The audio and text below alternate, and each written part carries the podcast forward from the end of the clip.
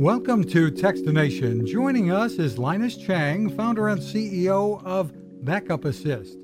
Thank you for joining us, Linus. It's a delight to be on. Thank you, Fred. Well, let's back up for a minute, if you will, and uh, tell us a bit about the company. Oh, so at Backup Assist, we help uh, small and medium enterprises become cyber resilient. And that's by backing up and being able to recover their systems and data in the event of uh, a cyber event.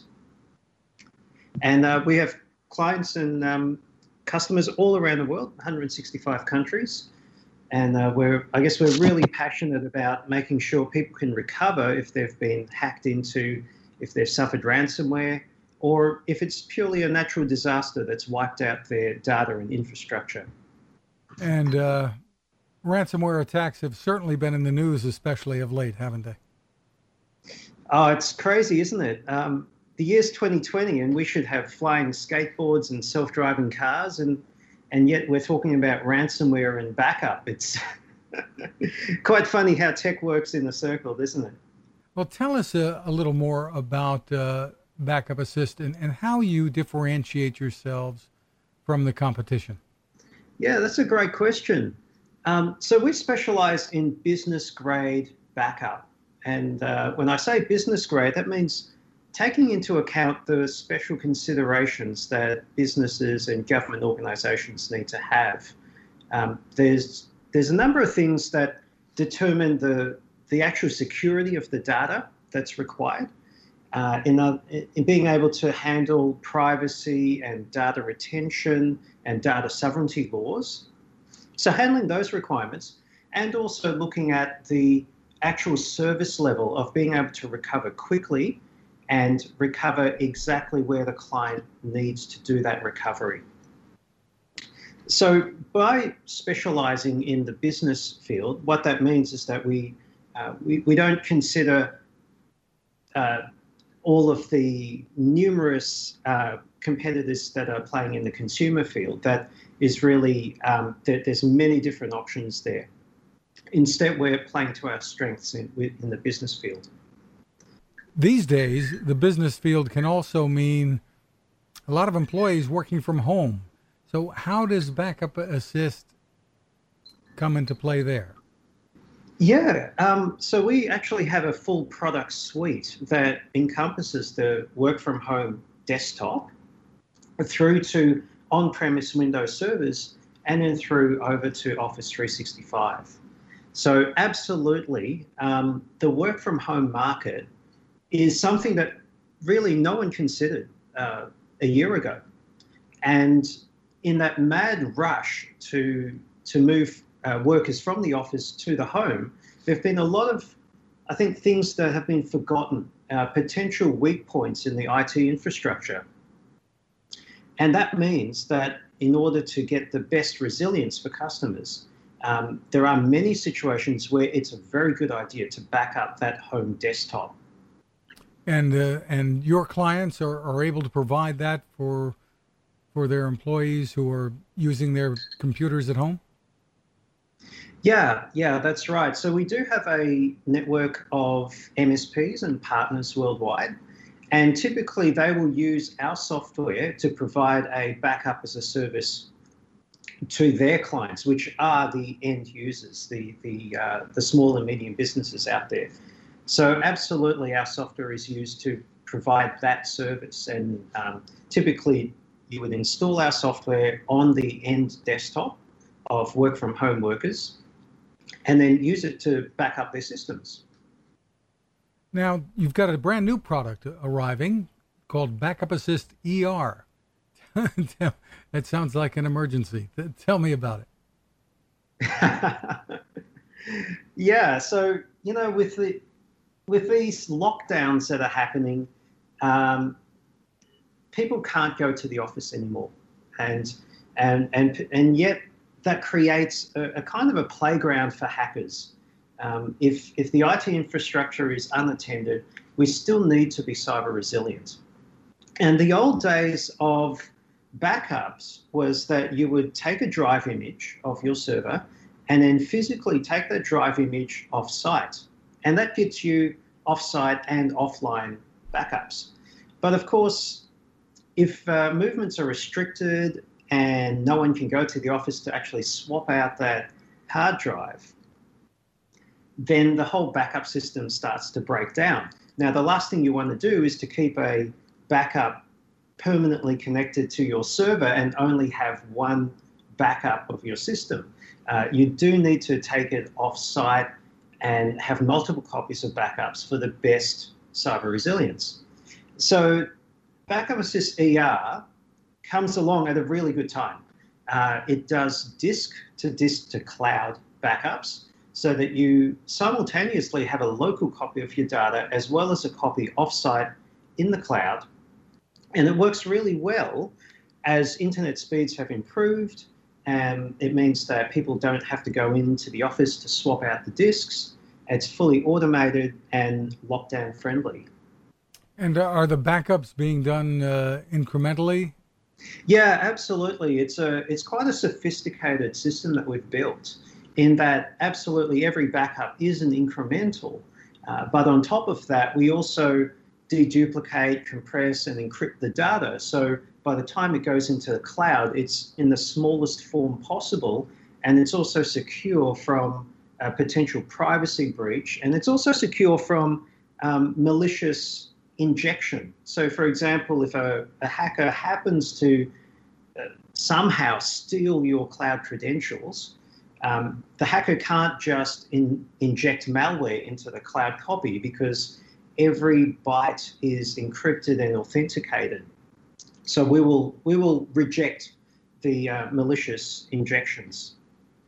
Are we actually seeing more attacks today because of all the people working from home, and uh, or is it more difficult for hackers because workers are so dispersed? Well, it I over the last few years, there certainly has been a massive increase in attacks. Um, the, the most, I, th- I would say the most devastating one now is called the post compromise ransomware attack. Uh, that's where ransomware is actually delivered after a hacker has already broken into your network. So now, like five years ago, it used to be okay, ransomware was some sort of dodgy attachment to an email and someone accidentally clicked on the attachment and installed ransomware. Well, things have gotten so much more sophisticated over the last few years that uh, now it's it's about hacking and penetrating the network. Once a hacker has penetrated that network, they can then use tools to uh, travel, traverse different machines on the network, and silently install ransomware on those machines. In fact, they've got it down to the point where it's pretty much automated. And that's certainly the kind of uh, devastating attack that has been plaguing small and medium enterprise. And it really is a numbers game for the attacker. So uh, they're just going to scan IP addresses on the internet, find vulnerabilities, and once they're in, then they try to find okay, who did I actually attack and how do we install ransomware here. And with enough numbers, then obviously they're, they're making a uh, very profitable but highly illegal business out of this. No, it seems like uh, very often uh, the ransoms are being paid and people aren't necessarily getting getting caught. Yeah, that's right. Um, it it is a it is a situation that doesn't seem very easy to solve. Uh, certainly facilitated by uh, cryptocurrencies where there's anonymity uh, to, to a degree, a very high degree of anonymity in, in uh, receiving payments.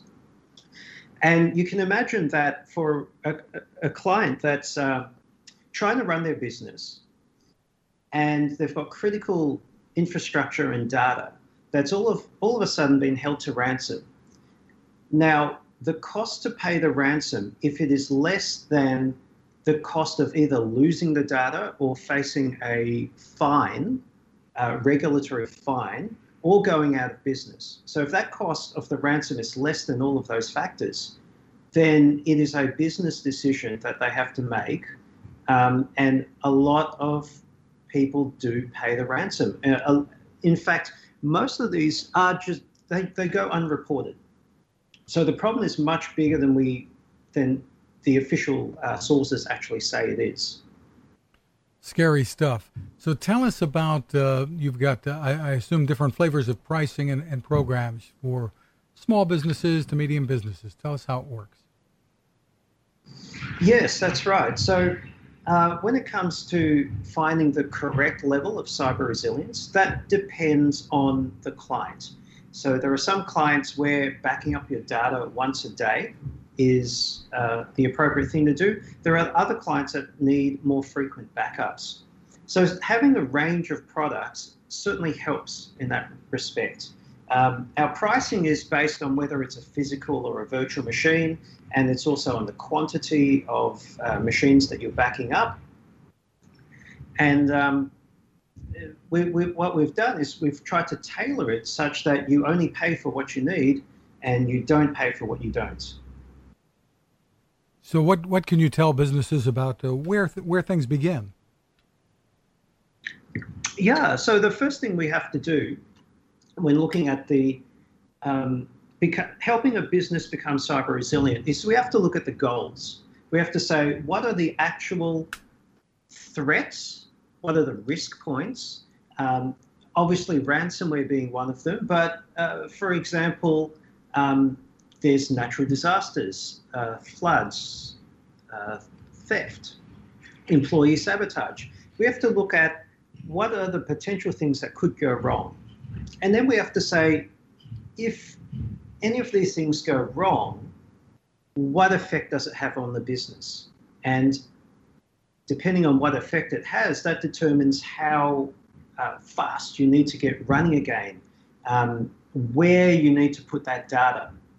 We have to consider also regulatory requirements. Uh, are there data sovereignty laws that mean you must store American data in America? And based on all of that, it's then possible to find the right backup solution for that particular organization. So typically, we find that most small and medium businesses can uh, do nightly backups. Uh, most will enjoy uh, backing up locally and to the cloud.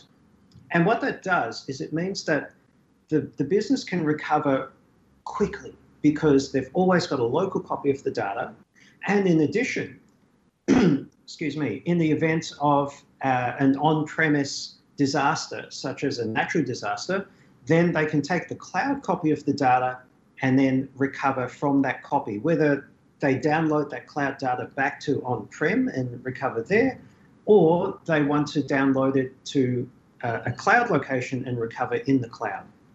Terrific. So, for more information, the best place to go, I assume, is backupassist.com?